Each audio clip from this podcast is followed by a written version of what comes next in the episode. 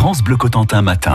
Voyons maintenant ce qui buzz sur Internet. On se fait la toile, Jacqueline Fardel. Et hier, le 12 janvier, c'était donc la journée mondiale des roues, Eric. La journée mondiale des roues, absolument. Pourquoi les roues et les rousses sont des individus réellement hors du commun?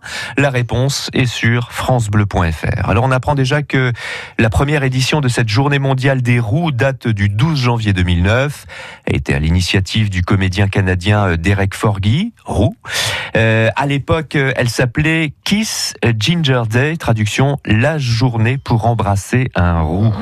Une sorte de pied de nez en fait à une blague, une blague de la série animée South Park, dans laquelle le personnage d'Eric Cartman avait instauré un euh, Kick Ginger Day, autrement dit la journée pour taper un roux. C'est moins Bon, sympa. hein. Voilà, c'est un série animée, un South Park.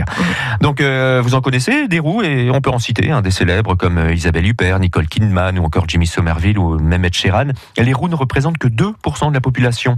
La rousseur est le fruit en fait d'une mutation génétique. Pas rentrer dans trop de détails, mais un, gène mutant qui est en réalité porté par près de 14% des êtres humains.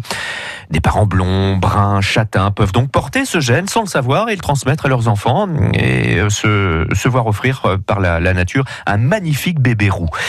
Il paraîtrait aussi, écoutez bien, que les roues soient dotés de super pouvoirs, des facultés hors normes. Waouh, c'est à lire sur francebleu.fr. Absolument.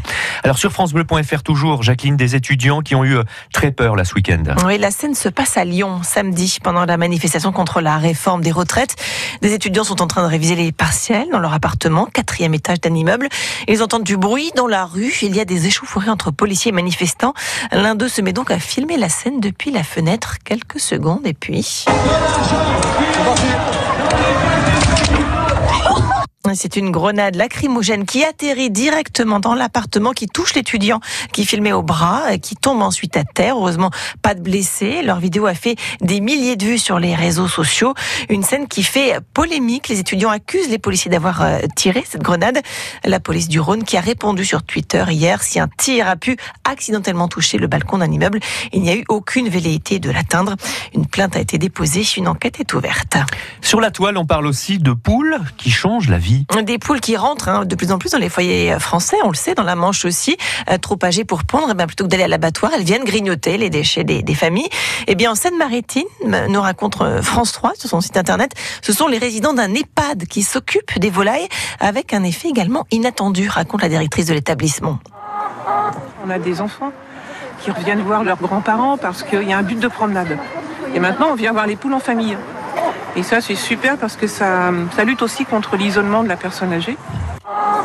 Voilà, les poules qui recréent du lien familial, c'est à voir sur le site de nos collègues de France 3. Vous savez combien de temps ça vit une poule, Eric?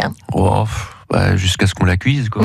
Oh mon Dieu, 10 ans quand même. Ah, quand même. Et, et 1000 œufs dans la vie d'une poule. Sans Oui, blague. Mais oui. C'est fou ça. Ah. Merci Jacqueline Fardel. On se fait la toile chaque matin sur France Bleu et le programme télé, c'est maintenant.